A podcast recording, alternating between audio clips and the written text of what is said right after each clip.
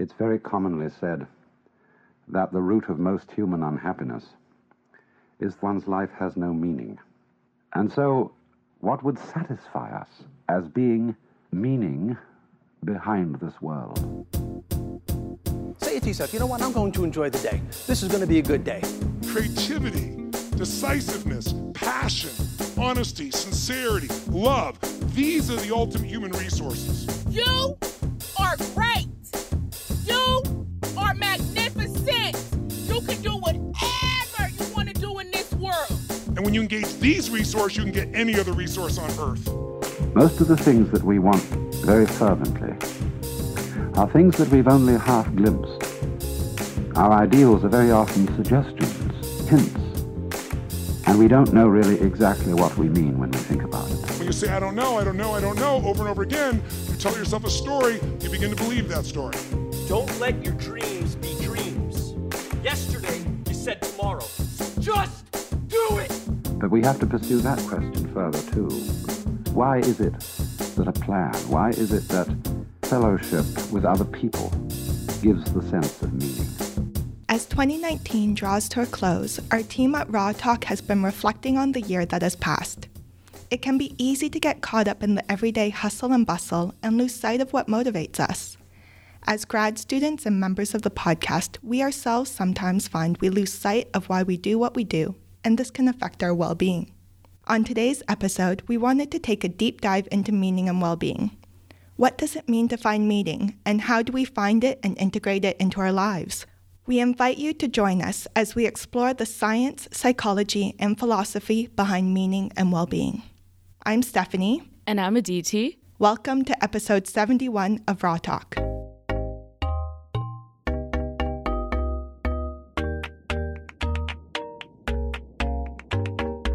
Before we begin, we want to invite all of you wonderful listeners out there to please fill out our twenty nineteen Raw Talk Listener Feedback Survey that has just been released across all of our social media platforms. It will only take a few minutes of your time, and your feedback on how our show is doing and how we can improve will be invaluable to us. And as a token of our appreciation after filling out the survey, you will get the chance to enter a draw to win some awesome prizes, including our brand new Raw Talk tote bags, three gift cards to R Y U worth fifty dollars each, and a Muse headset. Check out our social media accounts for the link to the survey. Okay, now back to today's episode. In our exploration of meaning, we will learn about ecstatic seizures, achieving well-being, finding a flow state, addressing the rise of a meaning crisis, and zombies. We were joined by our first guest today, all the way from Switzerland, to hear about her unique research. Doctor Fabienne Picard is a neurologist and senior consultant in the E E G and Epilepsy Unit of the Neurology Department at the University Hospital of Geneva. Have you ever wondered what it would feel like to experience even a moment of complete self-awareness and serenity associated with feeling like you fully understand the universe and your place in it? In the first part of today's episode, we wanted to begin by taking a brain anatomy-centered approach to the study of meaning and the feeling of well-being. Doctor Picard taught us about ecstatic epileptic seizures, a way in which it may be possible to scientifically study a sense of meaning and what occurs in our body during times of increased awareness and presence in the moment. In the case of an ecstatic aura, the patient feels a sudden state of bliss and uh, complete uh, serenity. Uh, this wonderful state uh, seems to be related to a, a sudden dive into the present moment. There is a complete centeredness on the present moment with uh, the ability to contemplate everything without any judgment, as well as an absolute absence of worries. And the patients use different terms to describe the state of uh, ecstasy. They uh, speak about revelation or an epiphany, an understanding, a hyper-reality, or a state of clarity. And I would like to, to add that during these ecstatic epileptic seizures, the patients feel an increased sense of self, an increased self-awareness, and often uh, much more vivid perception of the external world with more colors, more details, and they may report a sense of uh, union with the universe. They say that they suddenly understand everything, the meaning of life, that everything is straightforward and beautiful. But it is important to, to bear in mind that an epileptic seizure is a dynamic process which can uh, spread out uh, to other parts of the brain. And uh, thus uh, the patient may have convulsions immediately after the ecstatic aura. Uh, in other words, the term ecstatic is uh, related to the very beginning of the seizure. Neurons in our brain are hyperexcitable during a seizure, and they spontaneously synchronize together to fire at the same time. An example of this that we often think or hear about is when a seizure occurs in the motor cortex, which then causes a person to involuntarily shake or move. To better understand ecstatic seizures and what we can learn about meaning and well-being from them, let's hear more about the neurocognitive processes underlying this specific type of seizure. So, where does it all begin? In a small region of the brain called the insula. The insula has many uh, roles, but the, the main function of the insula is the interoception. The posterior insula is a location where all the internal signals arrive from the inside of the body, uh, from the heart, from the respiration, the bladder, the stomach. Interoception, as Doctor Picard tells us, is our sense of what is happening in our body, our physiological state. External signals from our environment will shape and provide context for these internal signals within the anterior insula.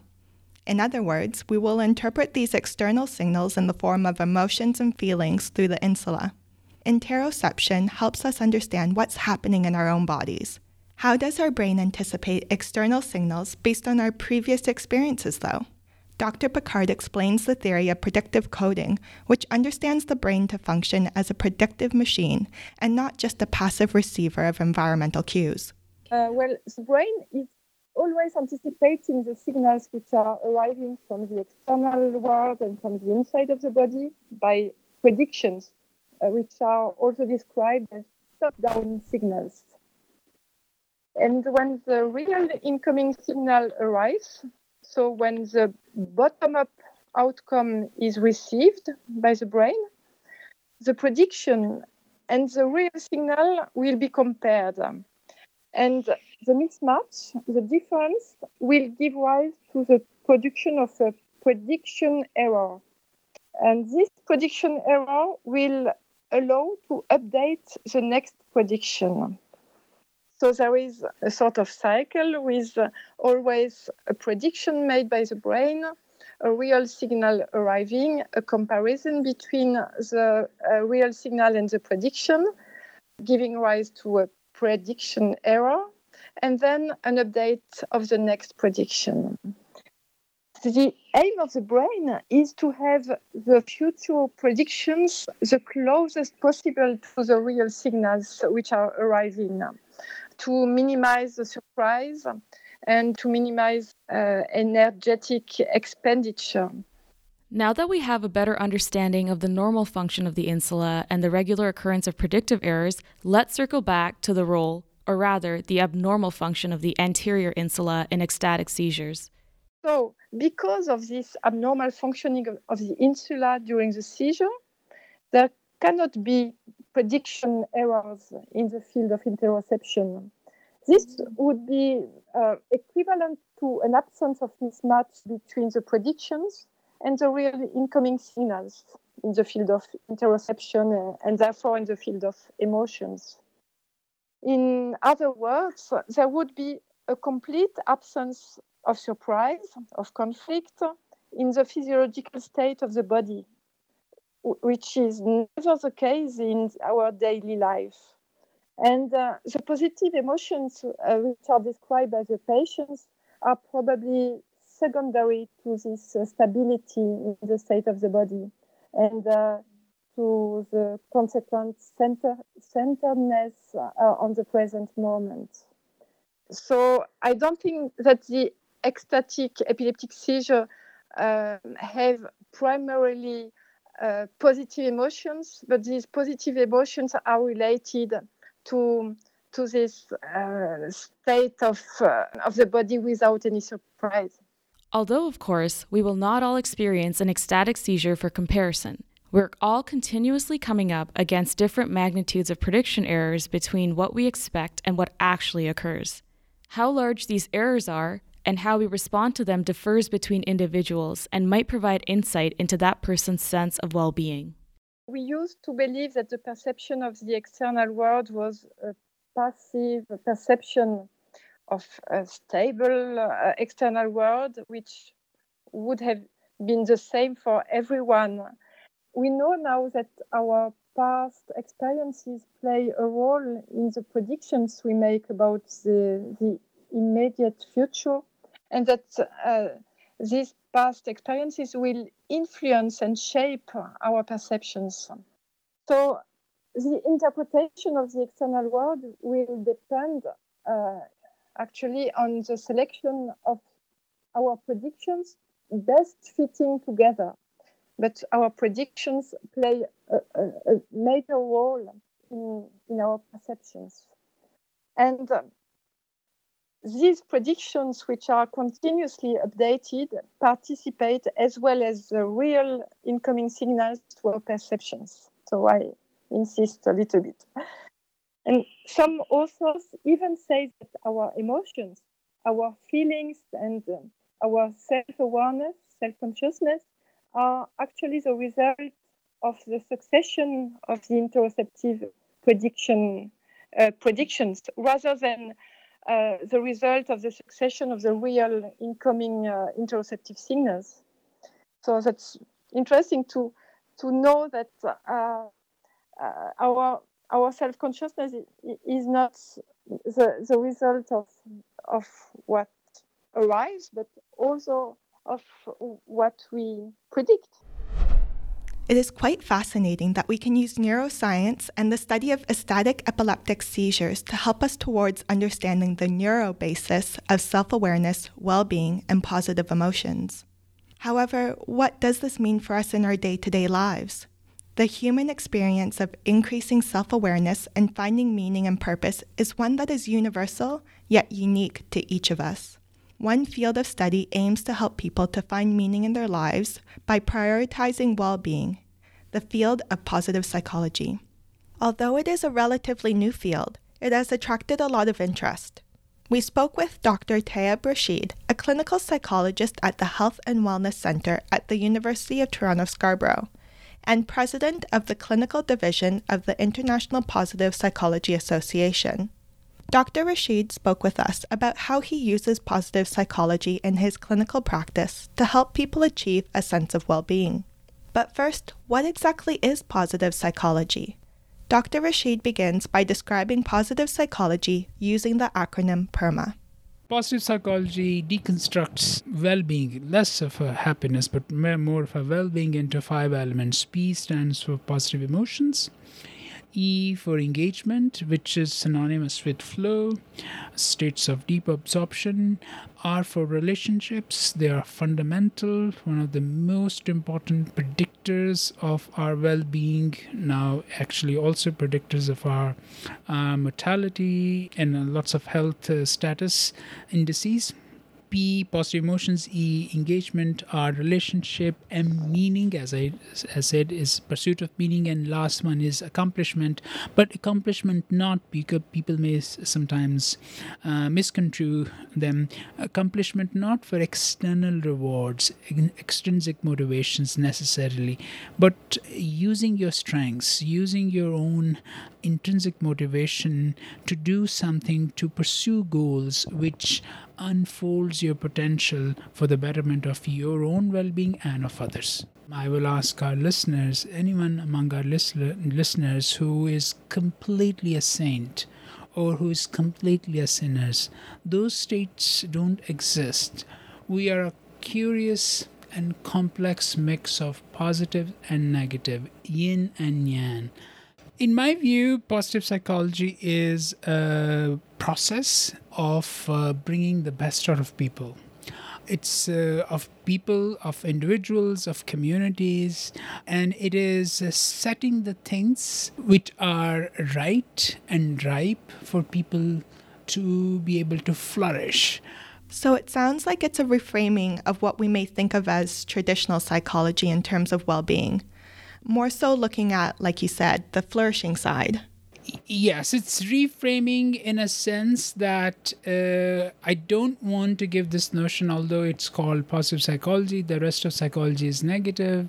Psychiatry, psychology, social work, and many other healing professions have done tremendous work in terms of making ourselves Um, manage our stresses better.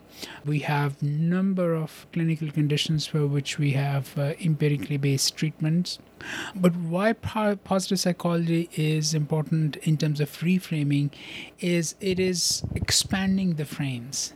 It is adding the lens in that frame of wellness, that if we were looking at uh, human beings traditionally from a deficit-based uh, frame as damaged goods, as people who have genetic accidents, and that they were destined to have uh, anxiety, depression because of biological un- underpinning, or they were, let's say, cruel victim of Uh, very unfriendly uh, socioeconomic conditions.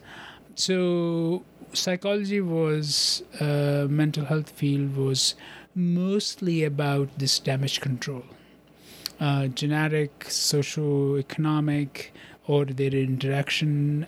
Um, but what positive psychology has bring uh, in the lens of that, yes, a person is may have a lot of uh, injuries, um, but also they bring lots of assets as well. Although Doctor Rashid currently leads Flourish, a preventative mental health initiative for students at the University of Toronto Scarborough, he first began his clinical practice with working with children and families. I worked in some of the toughest uh, neighborhoods of the city, and uh, working with the families who have Um, very challenging circumstances. So some of my initial work was uh, with students as a school psychologist. And I'll give an example. I was given a referral, and uh, the teacher said, um, uh, Doctor Rashid, uh, I'm pretty sure this kid has A D H D. Doctor Rashid observed that this child was experiencing many challenges within the classroom setting, but he was also curious to see the child's interactions and experiences outside of the classroom. Most remarkable thing was he was having challenges in the classroom, but also I had the opportunity, I wanted to also tease out his strengths. So I went to one of the play, uh, one of the uh, morning breaks, and I saw this kid. He, it was an absolute astonishing display that he went, it was a, a play break, and uh, he was uh, leading the basketball team, and he told, you go there, you go there, you go there, you go there. He coordinated, and he was, uh, there was a, a, a leadership in him, and he knew his spatial perception uh, was excellent. Positive psychology, as Doctor Rashid explains, is about bringing out the best in each other, looking for and focusing on each other's strengths as well as our own. In this spirit, he shared another inspirational and heartwarming story with us. Again, it highlighted the importance of focusing on one's strengths, encouraging them to be self-aware, and acknowledging those strengths to help people reach their full potential. I had a student, uh, very first couple of first years of my uh, work here, first couple of sessions just could not look at me in the eyes, severe social anxiety. And uh, after building some some moderate rapport, I asked them to tell me a st- sometime some story, anecdote they were very proud. And this is the story, it's a brief one. They said, I loved basketball. I was probably one of the good players, and they wrote the story, and they're telling the story without looking at me. Uh, but I, I was so socially shy that I could never bring myself to, to coach's attention. And uh, one time we were at away game. It was the last game of the season, and uh, one of the key player got injured, and there was no one else. The coach has no choice but to cue me to come to the court. And this is exactly, I remember their words. I stepped on the court, and hundreds of piercing eyes were looking at me. I was I had a panic attack, but then I forgot everything, and I played entire season. I played for three minutes, and I t- scored three sec uh, three points, and those three points took my team to the next round. We can each find ourselves in daunting or unfamiliar circumstances where we may feel limited or incapable. But what if those exact situations which cause feelings of anxiety and fear are also those that shape how we experience happiness and meaning in our lives? Doctor Rashid has worked with refugee families as well as individuals who lived through the nine eleven attacks. We asked him how a positive psychology approach is used when working with individuals with lived traumatic experiences. One of the, the couple of things about trauma Trauma is uh, about crisis as well as opportunities. Of course, as uh, careful and responsible clinicians and providers, we need to be aware what is the immediate needs of the of our uh, patients, and whatever we need to do to take care of them, those needs, uh, we should attend to them, and they are protocols for that. I'm all for that. The the only added piece that I sometimes I'm able to bring in in working with people um, uh, who has experienced trauma, if appropriate, I would may also ask them about how they have previously dealt with similar situations, because we are all of us, and most listeners uh, will agree with, with me that they have dealt with the situation, and somehow or the other they overcame it. So just bringing that piece of efficacy, uh, self-efficacy is, is can be uh, motivating. I'll, I'll tell you a story about trauma. In our clinic, we gave strengths uh, measure along with symptoms. And I wrote the strengths measure, and I am, when this is the first session, and the client came in, and I looked at their profile and on my on my medical charts, and it looked, their top strength was gratitude. And I also looked at their history, and, and it was, you can name it. It had everything. Young person, but had experienced uh, multiple traumas, from family turmoil to addiction issues to in homelessness and many other things. And and I sort of scratched my head and I said, how is the gratitude your top strength? And they said to me that I went through lots of situation in my life, and one time it was the dead of the winter. I don't know how I reached I arrived there, but I woke up and I saw people who had just passed out of drugs, and I was probably one of the youngest one around them, and it was the dead of the winter, and I looked out, the sun was shining and the sky was blue. I profusely started crying, and I said to myself, if I kept on going like this, I would never see another blue sky like this. I checked out, and then, long story short, they they found somehow ways to to get treatment, and they remarkably, remarkably entered university uh, on a scholarship.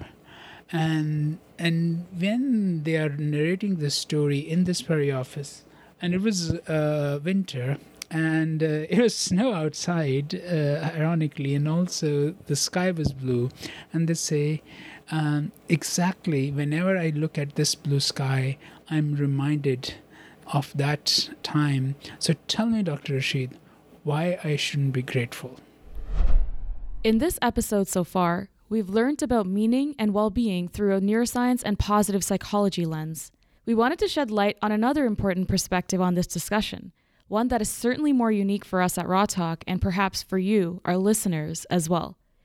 We had the absolute pleasure of sitting down with Doctor John Vervaeke, who is an associate professor in the Cognitive Science Department at the University of Toronto. He also teaches courses for the Buddhism, Psychology, and Mental Health program. His work is on the nature of intelligence, rationality, wisdom, consciousness, mindfulness, and insight. We spoke with him to help us explore a more philosophical and cognitive understanding of meaning. So the, I think the very cognitive processes that make us adaptive also make us beset to uh, self-deceptive, self-destructive behavior. Now, what has happened is across you know, historical and cultural contexts, uh, societies have developed uh, practices, uh, what I call psychotechnologies. These are sets of practices that fit the mind and alter our cognitive behavior. And they developed uh, ecologies of such practices, ecologies of psychotechnology, uh, to address these patterns of self-deceptive and self-destructive behavior and try to uh, ameliorate them, and then also to do the opposite, to afford an enhanced sense of connection that can often be lost uh, due to self-deception and self-destructive behavior and help. But these they want to also enhance their sense of connectedness to themselves, uh, to each other, and the world. And that's that's what I ultimately think we're talking about when we're talking about meaning in life. We're using the word meaning as a metaphor for this sense of being connected in, in deep and significant ways. In the past, humans have turned to wisdom and used culturally honed practices to address this lack of meaning in life. However, Doctor Vervaeke explains that somehow our current society has lost touch with this wisdom and has led us to what we are now facing, a meaning crisis. Doctor Vervaeke describes this meaning crisis in great detail in his YouTube series, which is fascinating and we highly suggest you check it out. We will have it linked in our episode show notes. In order to address the meaning crisis in today's society, we need a way to integrate this wisdom back into our culture. I think we have generally used the term wisdom for those sets of practices that help people to deal with self-deceptive, self-destructive behavior and to afford the enhancement of meaning in life, those, you know, enhancing those sense of connections. So there has to be a worldview, a worldview that helps people model what kind of agent they should be and model the world for it's an arena in which actions make sense. That's why if you go to a culture that you're unfamiliar with, you experience such profound cultural shock, you'll experience loneliness, you'll experience kind of a, a, a fast version of the meaning crisis. Now, why is that? Because we're experiencing a kind of shock, cultural shock in this way.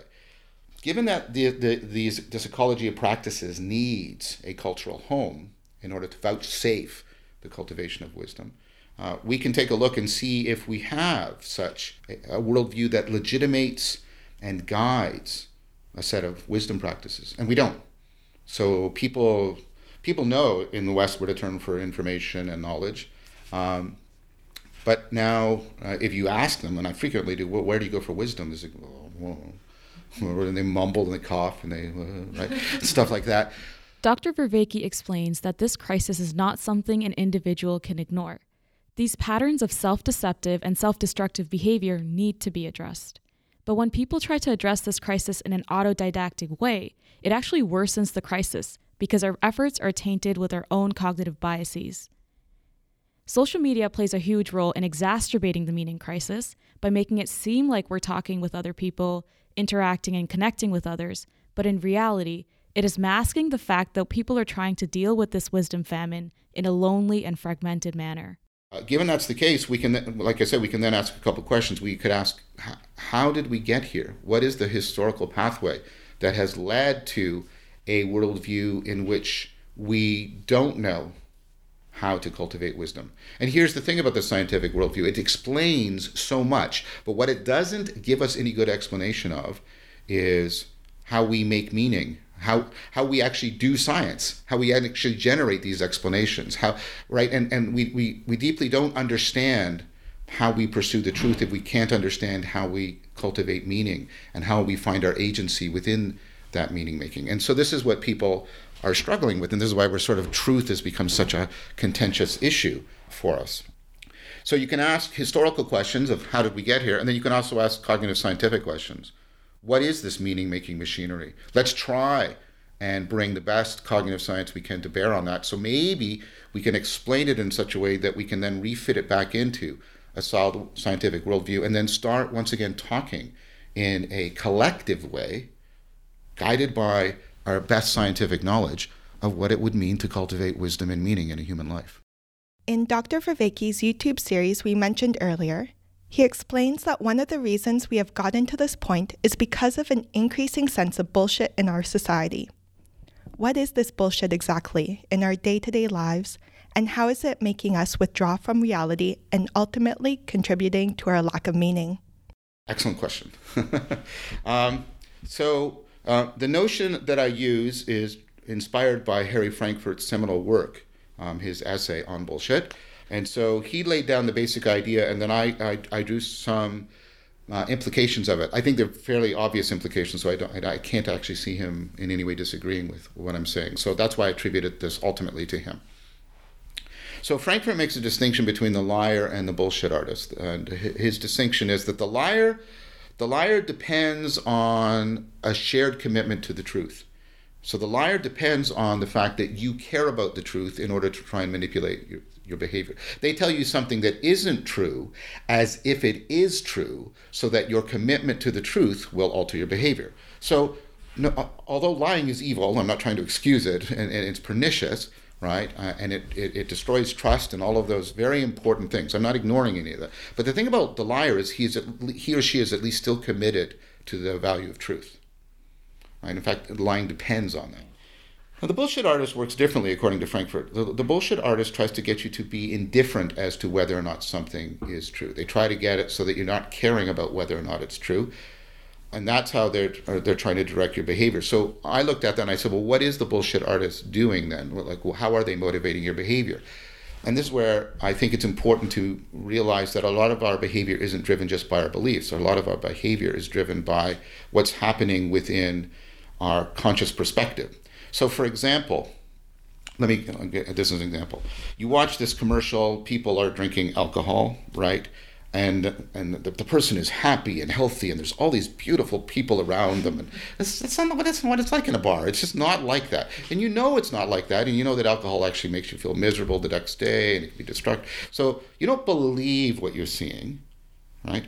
But the point is, what does the commercial do? It makes it irrelevant whether or not you believe it. You, they know you don't believe it, and you know that they know, and everybody knows. And so the concern for the truth is put aside.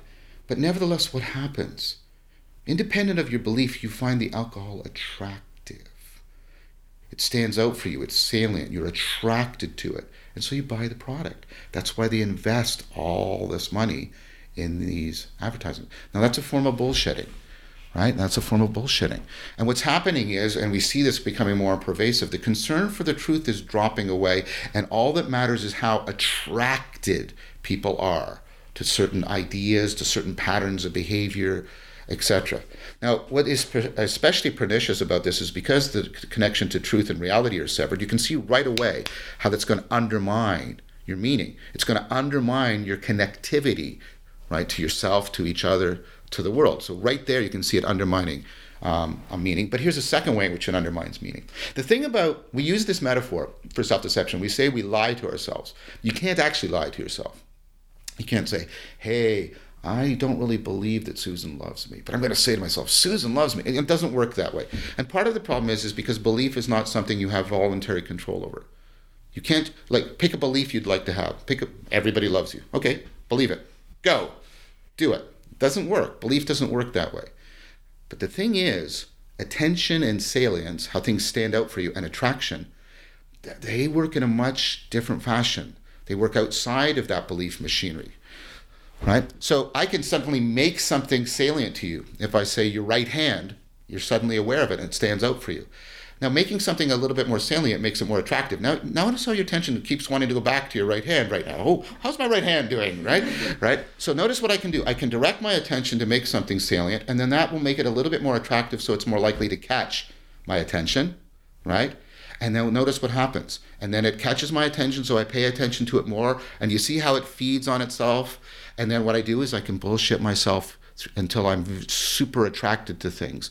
And then what happens is I only, all the biasing mechanisms are being kicked into place, right, by all of this, these fields of attraction. So I will, I will start to form beliefs eventually that are appropriate to the, and that's how I deceive myself. That's how I deceive myself. So not only does bullshitting undermine the connectivity to realness by undermining our primordial care and concern for the truth, it also undermines meaning by making us vulnerable to self-deception. And of course, those two things are linked. The more somebody, the more vulnerable I am to bullshitting myself, the more prey I am to other people bullshitting me, and those all reinforce each other.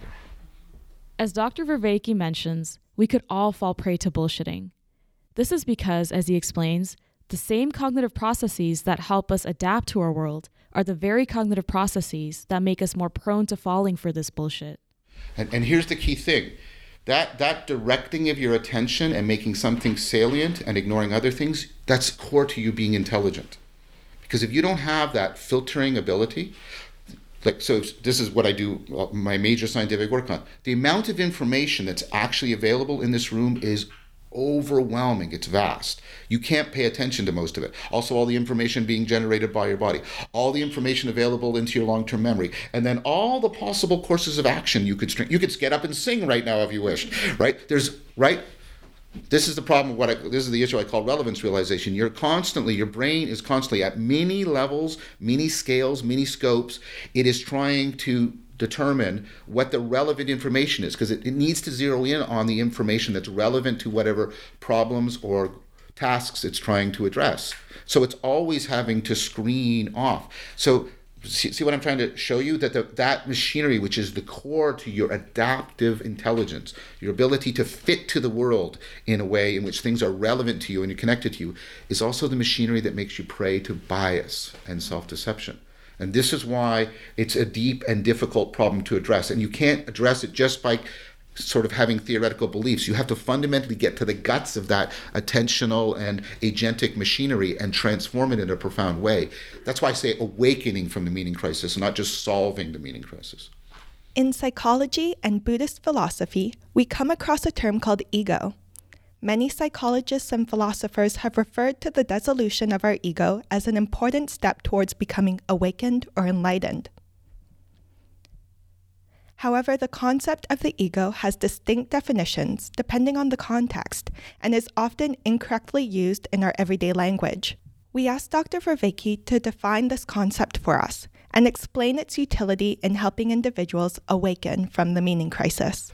The problem with the term ego is we think it's a it has a single referent, but it's actually equivocal. It points to many different things. Same with the term self, and self and ego overlap in, in, in strange and confused and befuddling ways.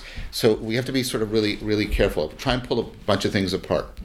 I'm going to use the word uh, self to be the organization of your cognition that gives you agency, that gives you your ability. So what's an agent? An agent is different from a behavior.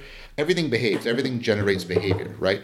An agent, at least, this isn't a comprehensive definition because what an agent is a philosophically profound problem. But here's at least a, an important idea. An agent, unlike mere behaviors, an agent can in some sense determine the consequences of its behavior and alter its behavior to try and alter the consequences. So in some senses, agents can be therefore understood as problem solvers. This glass is not solving any problems, although it, it behaves in a lot of ways. Is that okay? So what I'm calling yourself is the structural functional organization of your embodied cognitive processes. That doesn't just that doesn't just mean thoughts in your head. It means the skills you exercise, right? The states of consciousness that are available to you. So you have a structural functional organization of that machinery that m- makes you an agent. What it fundamentally is doing, I think, is what I was mentioning earlier.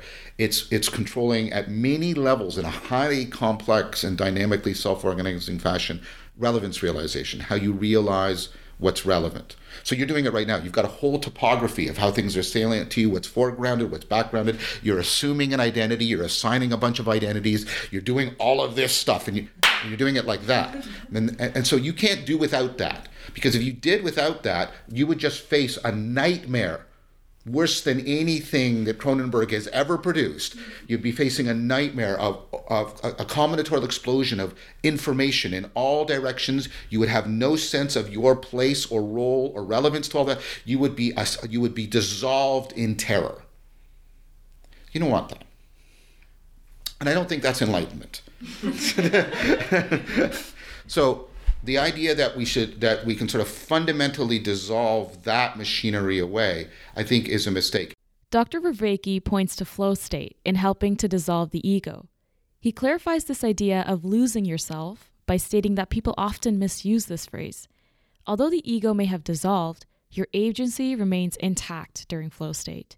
So people can get into a state. It's a, it seems to be universally available. There doesn't seem to be across, you know, gender, ac- across socioeconomic status, uh, language use, historical concept, everything.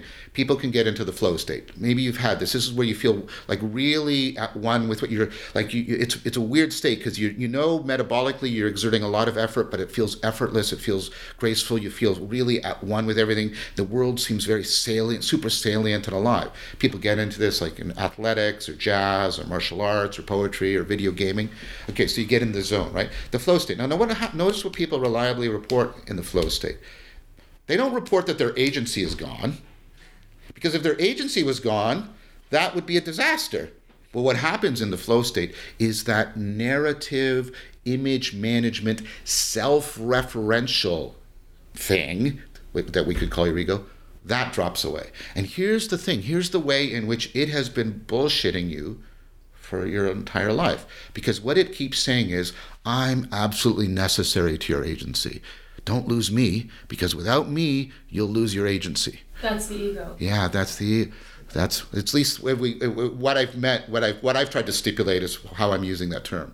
I've published work on how flow is basically an extension of the machinery that's available in insight. You know, when you have like an aha moment, you can think of flow like just an extended aha moment, right? And so, and then, and then you get awakening experiences, and then you get enlightenment. The point is, all of that machinery. So you, you, the sense that you just had of of how you can lose that narrative, image managing, status craving thing in your head, and get your agency enhanced. In flow, imagine if you could extend that even more and more and more. That, I think, is what happens when people have awakening experiences, mystical experiences. And then if that enhanced agency and the reduction of the bullshitting of the narrative ego drops away is directed towards ameliorating these perennial problems of self-deception in a comprehensive and systematic way, that's how I think we should understand enlightenment. Instead of just trying to define enlightenment phenomenologically and build all this mystique around it, let's reverse engineer it. We need to solve these perennial problems of self-deception. We need to, we need have, we need systematic and reliable ways to address that and to enhance uh, meaning in life. Can flow state help us transcend our consciousness deeper and deeper in a way to reach enlightenment?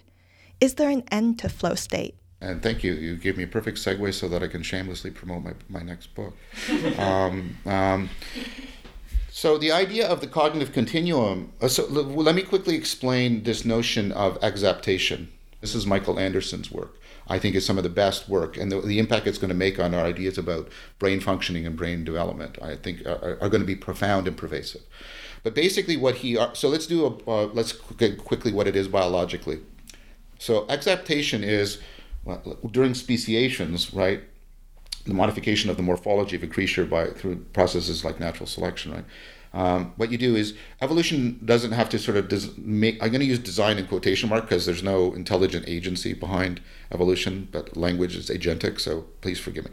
But uh, evolution doesn't have to design from scratch. So no- notice I'm using my tongue to speak right now, right? Lots of creatures have tongues and they don't talk. So tongues didn't originally evolve for speaking; they evolved for sensing poison and for moving food around. And for weird evolutionary reasons, our tongues happen to be also in our air pathways, mm-hmm. right? And so this machine is highly flexible, highly sensitive, and can interrupt the flow of air in really significant ways. So it's a great machine to use for, for talking. So evolution doesn't have to make a speaking machine from scratch. It can exapt the tongue. That doesn't mean you lose the tongue's function, right? Um, now, what you can think of is you can think that What what our brains are doing, right, is they're exapting, they're taking things that sort of self-organized for doing one set of problems, and then they get exapted for other things. The flow state is when you exapt the insight machinery into something more comprehensive. But that machinery, that flow machinery, can be exapted up into mystical experience, where the dissolution of that narrative ego becomes profound and the sense of at one-ment becomes comprehensive, and you feel profoundly at one with everything. That can go even deeper. That can be exapted into an, what's called an awakening experience. So if the experience goes very deep, it can get into the depths of that machinery I was talking about, that machinery of the self. And remember, it's always not only the depth of the self, but it's the depth of the world that, that you're connected to. So you, right? If the mystical experience goes deep into the machinery of the self and deep into the machinery of how you understand the world, you can have an awakening experience. What happens is, and, and I've studied this a lot, is people get what are called higher states of consciousness. They get a sense of, see, most of our altered states of consciousness we dismiss. We say, that's a dream, oh, that's not real, oh, I was drunk, that's not real. But what's weird about these altered states of consciousness, these higher states that I'm about to describe, is people go into them and they say, that was more real than all of this. And then because we want, this is the meaning in life, because we want to be deeply connected to what is most real, what people will do is they will transform their identities and their lives to try and stay in closer contact, greater conformity with the really real. I call this ontonormativity, the, the this normative demand we're called by what's most real. Right? If in that transformation they internalize a whole bunch, an ecology of psychotechnologies for addressing perennial problems of self-deception and for enhancing, even beyond what you get in the flow state, that deep sense of connectedness. Imagine people who had profound flowing insight and were deeply connected in such a way that they are always in a fluid and creative manner address, addressing perennial problems of self-deception. And their relevance realization was superb. They come into any messy and complex situation, and way better than you or I, they can zero in on their relevant information and adapt their agency to it. Wouldn't that be a wise person? Wouldn't that be a very wise person? That's what I mean by enlightenment. In one of Doctor Vervaeke's recent publications, he makes an interesting argument that the zombie, which is a modern-day myth, is a symbol of the meaning crisis. Since the meaning crisis is so pervasive in our society, does this mean we're all zombies? Um, I, I wouldn't say everybody's zombies. So uh, the zombie is mindless. So the its meaning-making ability is really, really truncated, if not well, almost zero, right? Notice that in many, many versions, the zombie is actually hungry for the meaning-making machine. They want to eat brains, which is really strange. This also points to that they're locked into a, a an empty mode of consumption, and their consumption doesn't feed them, it doesn't nourish them, right? Because they're not actually sort of alive. Right? They're the only communal monster. They move around in hordes, but there's no communitas. There's no connection. There's no shared culture, and they don't have a home. They don't have a lair. They don't have a castle. They don't have. They don't. They don't have any of that stuff. They don't have a place they haunt. Right? They don't have a home. They're homeless. They drift. They're directionless. They drift. Right? They're like us in that way. They're us decayed. Everything about us has decayed and become ugly and lost contact and lost meaning and lost direction and lost purpose and lost community, lost history. All of that's gone in the zombie. The zombie isn't even particularly threatening on its own. The zombie, it's just because they overwhelm you with their, so they work on mass, right? Like mass society, where we're overwhelmed by the mass behavior of people that, and we don't understand why they're behaving, why they're doing the things they do. The zombie also is a perversion of uh, uh, some of our oldest mythograms for uh, the cultivation of self-transcendence and self-transformation. This is the mythological, and I don't mean this as an insult. I'm, I use this. I don't use this term pejoratively. I think the, the zombie is a perversion of the myth of the Christian resurrection. So Christianity created this pathway for cultivating wisdom and self-transcendence, and its and its ultimate mythological representation for that was the resurrection, as exemplified in Christ, and we could imitate him and participate. Notice how we end up imitating the zombies, but only through infection and degradation, and the and the way the zombie comes back is not, right, a life. It's not it's not the life, the abundant life that Christ promised. And notice that also that the, the, the zombie has magnetized and connected to another myth, uh, the uh, apocalypse, which is also originally a Christian idea. And so the apocalypse is like, remember we talked about insight? The apocalypse originally meant revelation. It's like an insight restructuring of the entire world. Jesus returns and the world, the old world ends, but like in the sense like when you're trapped in a problem and your old way of looking at the problem ends and a new way of seeing reality, like in an insight. So you imagine like an insight that was spread over the whole world and transformed it all. That's of the apocalypse. That's revelation. But the zombie apocalypse doesn't do that. The zombie apocalypse doesn't reveal or disclose a new way of understanding ourselves or reality. In fact, it is, in fact, it does the opposite. The zombie apocalypse brings no narrative closure. There's no finality. There's no solution. There's just a pervasive sense of the spreading of the despair and the degradation. So the zombies, I think, in, in many ways, pervert, undermine, right, all of the meaning-making machinery and some of our deepest and most profound mythological symbols for the cultivation of wisdom, transformation of meaning. So that's how I think the zombie represents what has become a a pervasive metaphor uh, for the meaning crisis. In addition to zombies, the Joker, interestingly, also embodies the meaning crisis. But what's interesting is there's a shift because whereas the zombie represents that sort of anonymous, amorphous mass, Joker is the isolated, fragmented individual who can't connect, can't connect to himself, can't connect to others, can't connect to the world. And all that he has left of relevance is narcissism. Just an empty, absurd, wanting people to look at him and pay attention to him, right? And so that absurdity of narcissism, and that's why narcissism is growing and pervasive in our culture, because it's sort of the last-ditch defense and a very de- degraded one of our relevance-making machinery. And so what does the narcissist do? Their position is ultimately absurd. So what they do is they violently try to bring about as much chaos and absurdity around them. So at least their narcissism is, at least in that weird, perverted way, is legitimated, because at least then everything is absurd. And so that is a particularly worrying trend in my mind, because the shift from the zombie to Joker, if it happens, it's not clear if it's going to, but if it happens, it represents a much more violent, angry response to the meaning crisis. This might be uh, uh, an overstatement, but collectively as a species, if we're evolving to either become zombies or eventually become Jokers, that would result in the destruction of humanity. So and that's a real it, possibility. Yeah. So would you say that finding meaning is important to the evolution of I, I think humanity? So. And I mean, I I I, I know it, it's what I'm about to say sounds grandiose, right, and filled with hubris.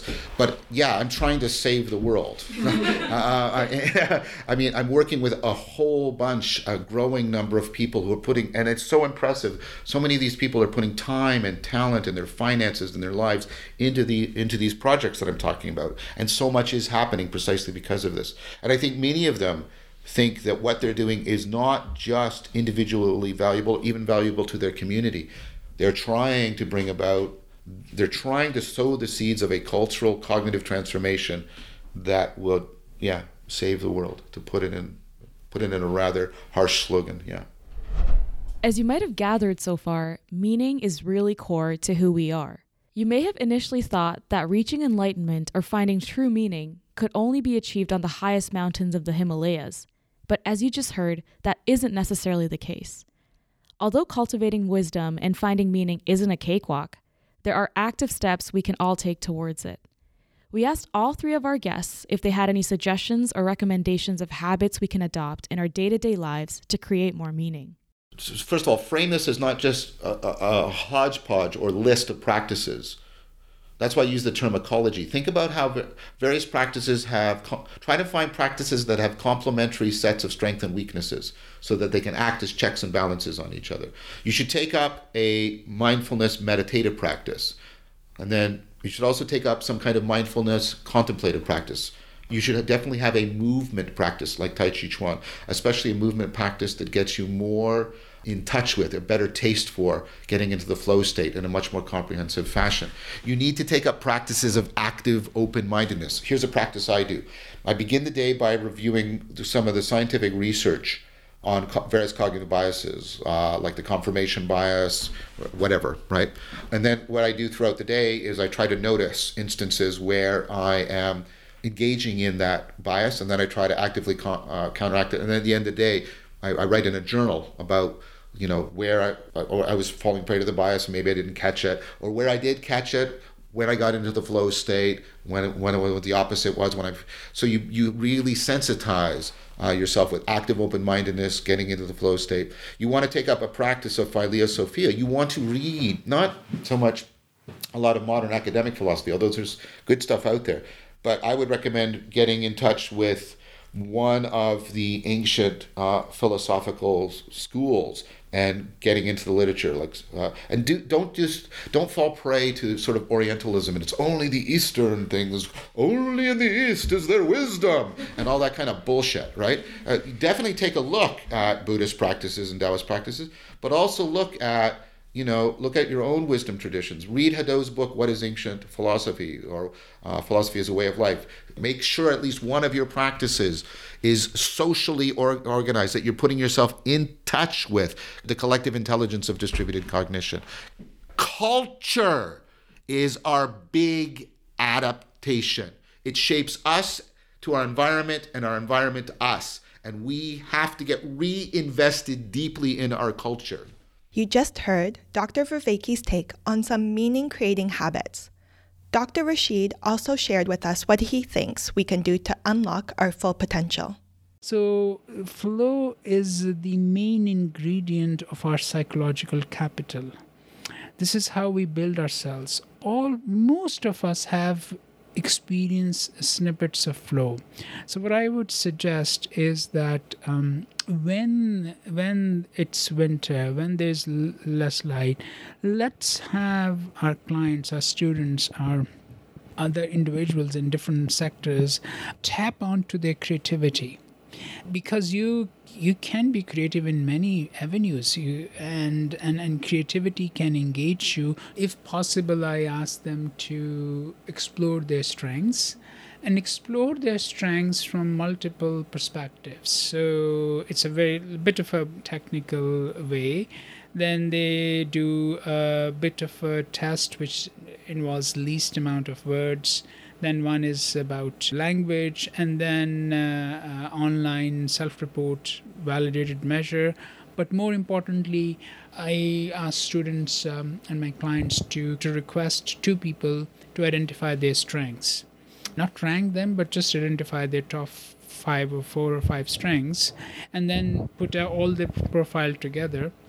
And even if creativity is low, but there are there are certain other strengths which are high. For example, if grit is high, perseverance is high, curiosity curiosity is high, appreciation of beauty is high. How can you use these strengths to towards creative endeavors? So even a boring task, such as writing a term paper, how can you infuse a bit more curiosity in it? How can you bring the element of something of love of learning, something that you did not know? How can you bring into that? So I think we also need to uh, demystify creativity from the high pedestal of, you know, the easel and the painting and the performing arts, that cre- creativity, everyday creativity, which uses, which taps many other uh, assets and abilities. So that's one way. Uh, secondly, I would say another uh, important aspect in positive psychology is relationships and connecting. I I sort of so demystify the relationship in the sense that there's no perfect relationships. All relationships are have some pluses, some minuses. So if we can gently train our mind, our attention to spot the positives, that can foster closer relationships. Not perfect, again, we're not going for perfection. And I think uh, connecting with others during this time, sharing their life, asking about their lives, sharing your aspects of your life, discussing things can be also very helpful to ward off the winter blues. And what does Doctor Picard have to say? She believes that one of the reasons people who practice mindfulness often report experiencing positive emotions and a sense of centeredness, similar to those with ecstatic seizures, is because of prediction errors. And so by practicing mindfulness, we might not be able to change the size of prediction errors, but we can change the way we respond to them. And there you have it, folks. We hope you enjoyed our unique and stimulating discussion on meaning and well-being from our diverse guests. Thank you to Doctors Picard, Rashid, and Vervaeke for sharing your expertise and insights with us. We hope that this episode may help in some way, as we all may go through our own personal reflections as this year draws to a close. A huge thank you to the episode team. We were your hosts, Aditi and Stephanie. Amber was our content developer. Grace and Aaron were our executive producers. Alex was our audio engineer. And C J and Thimia were our photographers. Don't forget to fill out our twenty nineteen Raw Talk Listener Feedback Survey. We wish you all a happy, relaxing, and meaningful holiday season. Until next time, keep it raw and find your flow.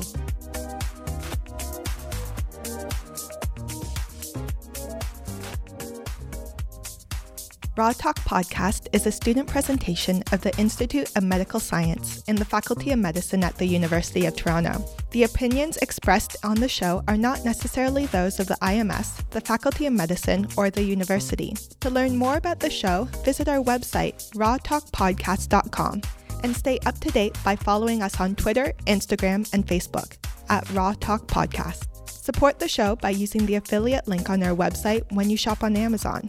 Also, don't forget to subscribe on iTunes, Spotify, or wherever else you listen to podcasts, and rate us five stars. Until next time, keep it raw.